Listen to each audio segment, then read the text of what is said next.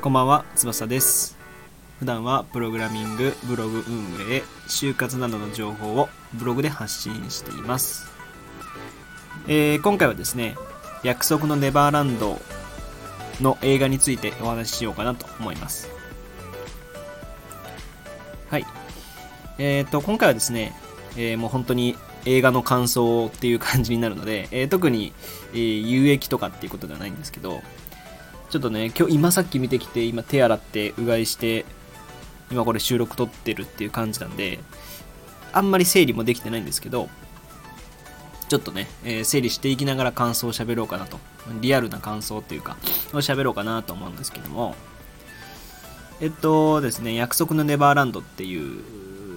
ね、えーアニメというか原作漫画があって、僕はですね、漫画読まないので、アニメしか見ないんですけど、Amazon プライムでアニメを、約束のネバーランドのアニメを見たので、うんと、もう全部知ってたんですよ。なんか、アニメの範囲は全部知っていて、でそっから以降は全然知らないんですけど、アニメの範囲は全部知っていたんですけどね。あのー、多分、これネタバレとかにもなっちゃうので、あの、アニメとか映画とか全く見たことないよっていう人は聞かない方がいいかもしれないんですけど、あのー本当にね、この映画の感想というか、まず一言に目に出るのは、すごいもう本当に原作に忠実にのっとったその作品、映画だったのかなと思いますね。うん。まあこういうアニメ系のものっていうか漫画がを、あの、なんていうのかな、実写にするって、まあよく言われてるのって当たり外れが大きいというか、まあんまり当たりがないっていう ことが結構言われてるじゃないですか。僕もブリーチとか見に行ったけど、うんって感じだったし、あと何があったかなえっと、ゴキブリのやつ、なんかとか、あと宇宙兄弟とかね。宇宙兄弟とか良かったですけどね。なんか、割とこう、外れてるイメージがあるんですよ。ジョジョもそうだけど。で、えっと、銀玉とかは当たってたんですよね。もうあれは何が当たってたっていうと、多分原作とはまた違う面白要素みたいなものに特化させてて面白かったと思うんですよね。で、今回のこの約束のネバーランドっていうのは本当に忠実に多分その原作というかアニメというかにのっとったあの映画になってたんですよ。っていうことはどういうことかっていうとその役者の人たちも14歳とかあエマとかノーマンとかレイっていうね、えー主人公たちが出てくるんですけどこの子たちは13歳14歳ぐらいの設定なんでえっ、とそれぐらいの子たちに合わせてるので浜辺美波ちゃんがね僕大好きなんですよ浜辺美波ちゃんむちゃくちゃ可愛いじゃないですかで浜辺美波ちゃんとあと、まあ、主要メンバーとしては浜辺美波ちゃんとあとママママ役イザベラ役が北川景子さんだったりあとなんだっけ、えっともう一人のママみたいなやつクローネか。クローネミセスクローネだったっけな？が渡辺直美さんみたいなキャストになってて。でその他このえっ、となんだろう。エマノーマン、えーレイ以外の子たちもみんなもうちっちゃい子たちばっかりでえっ、と総じてその演技力っていうところよりも可愛さとかあこの年でこれできるんだっていう意外さというかが結構あったんですよね。で本当にその原作に忠実にのっとってるのでこう年がやっぱ差がすごいんですよ。あの北川景子さんがやっぱ28歳とか多分やそういう役ぐらいかな。それぐらいの役者のそれぐらいの役ででノーマンたち14歳たちなんで結構差があって。でその忠実にのっとった作品の中でもそれをこうギュッてまとめてるっていう。本当に2時間で全部あの一時期の裏切りがあってそれが誰なのかでレイだったのかとかあと,、えー、と発信機をどうくくり抜けるくぐり抜けるのかとかあと,、えー、とクローネをこうはめるというかクローネを味方につけるというかねクローネの一件があったりとかあと最後にこ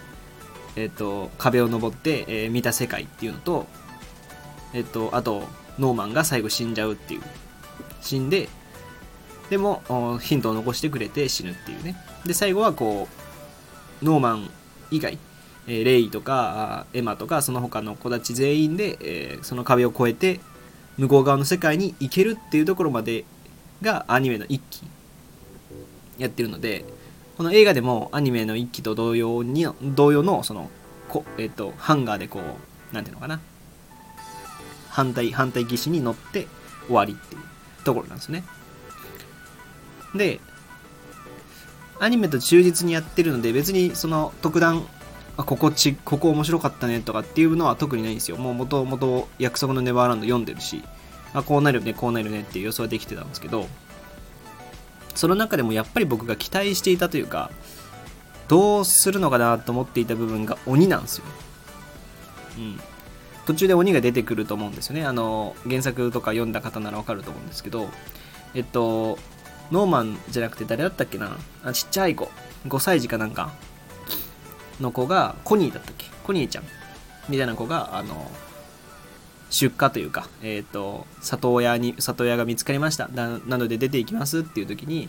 えーエマと、えーノーマンがぬいぐるみを忘れてるのを気づいてぬいぐるみを渡しに行くんですよね。そしたらあそのコニーが死んでるところを見ると。でついでに鬼も見るっていうシーンがあるんですよね。で鬼鬼がどんな感じなのかなって思ったんですよ。実写なのでこうねえっ、と渡辺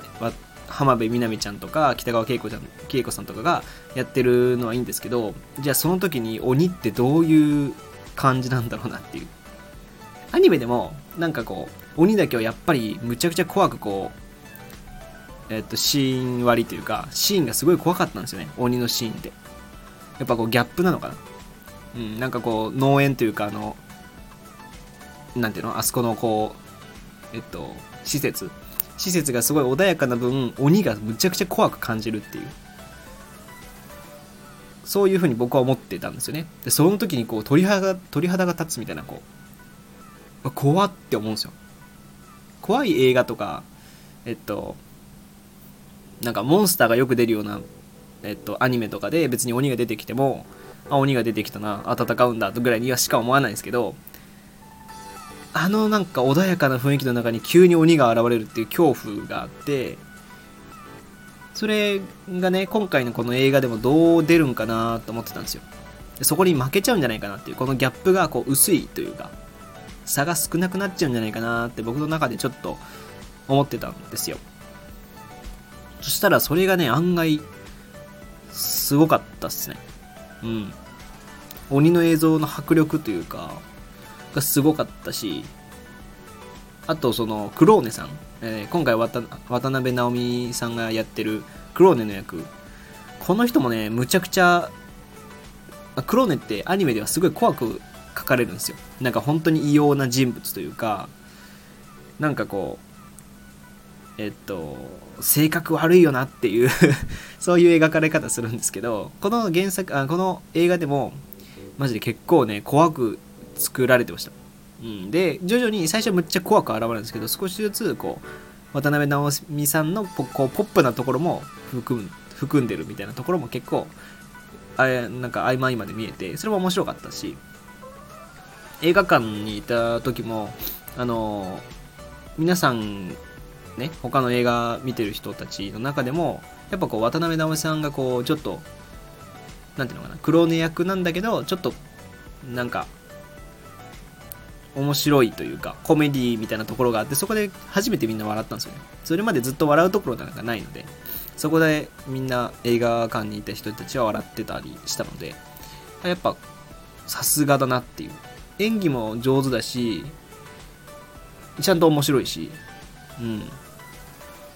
他のこう14歳の子たちとかに比べて渡辺直美さんはクローネ役の渡辺直美さんはむっちゃ演技うまかったし怖かったしあすごいなこの人って僕はちょっと思いましたね。うん。なんか芸人芸人の域超えてるよなと思って。これはまあすごい逸材だなとかって思ったりしましたね。で、えー、っと、あとは、北川景子さん。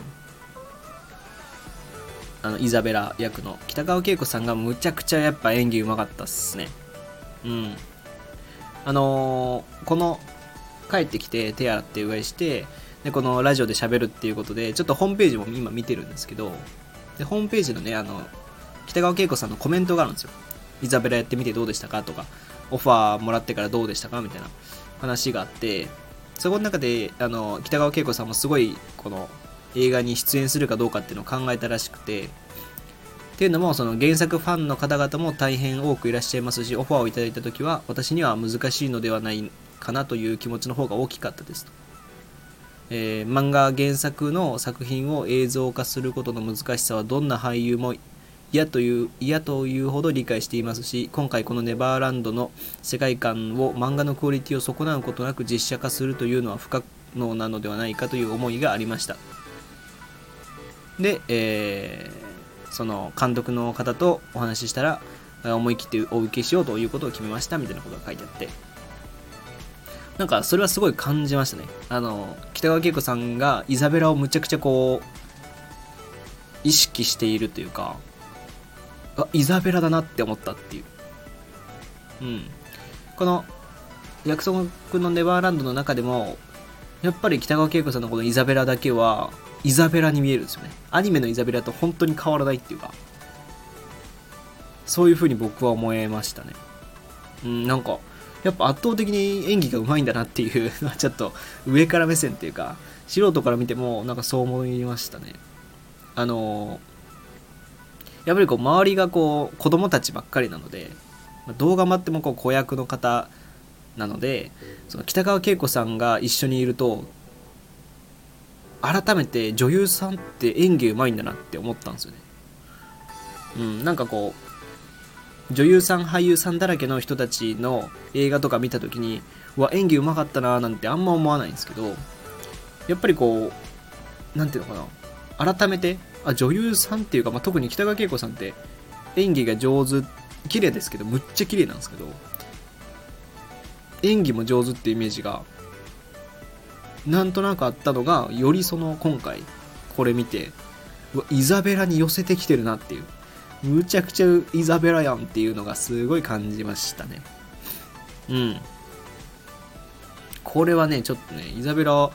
てか北川景子さんむっちゃ綺麗だったなっていう。最後のね、あの、ま、この原作してる、原作とかアニメ見てる方ならわかると思うんですけど、最後そのエマが、あの、ハンガーでこう、なんていうのかな、反対岸に行こうと思う時に、えっ、ー、と、イザベラがこう、塀を登ってきて、えー、エマに言うんですよね、なんか、無理だよって。もうこの世界どうなってるかわからないし、ここにいた方が安全だよと。安全というか、こうやって安心して、あったかいところにいて死になさいと。死になさいっていうか、まあ諦めなさいみたいなこと言うんですよ。で、渡辺、あの、浜辺美波ちゃんが、まあ、エマが、あの、あなたも、イザベラも本当はこの壁の向こうに行きたかったんでしょって。切るなら切っていいわよ、みたいなこと言うんですよね。そのシーンがね、すごい僕は好きでしたね。最後のクライマックスというか、あの、エマとイザベラが話し合うところが、うん、なんかやっぱりこう、2人ともこう女優さん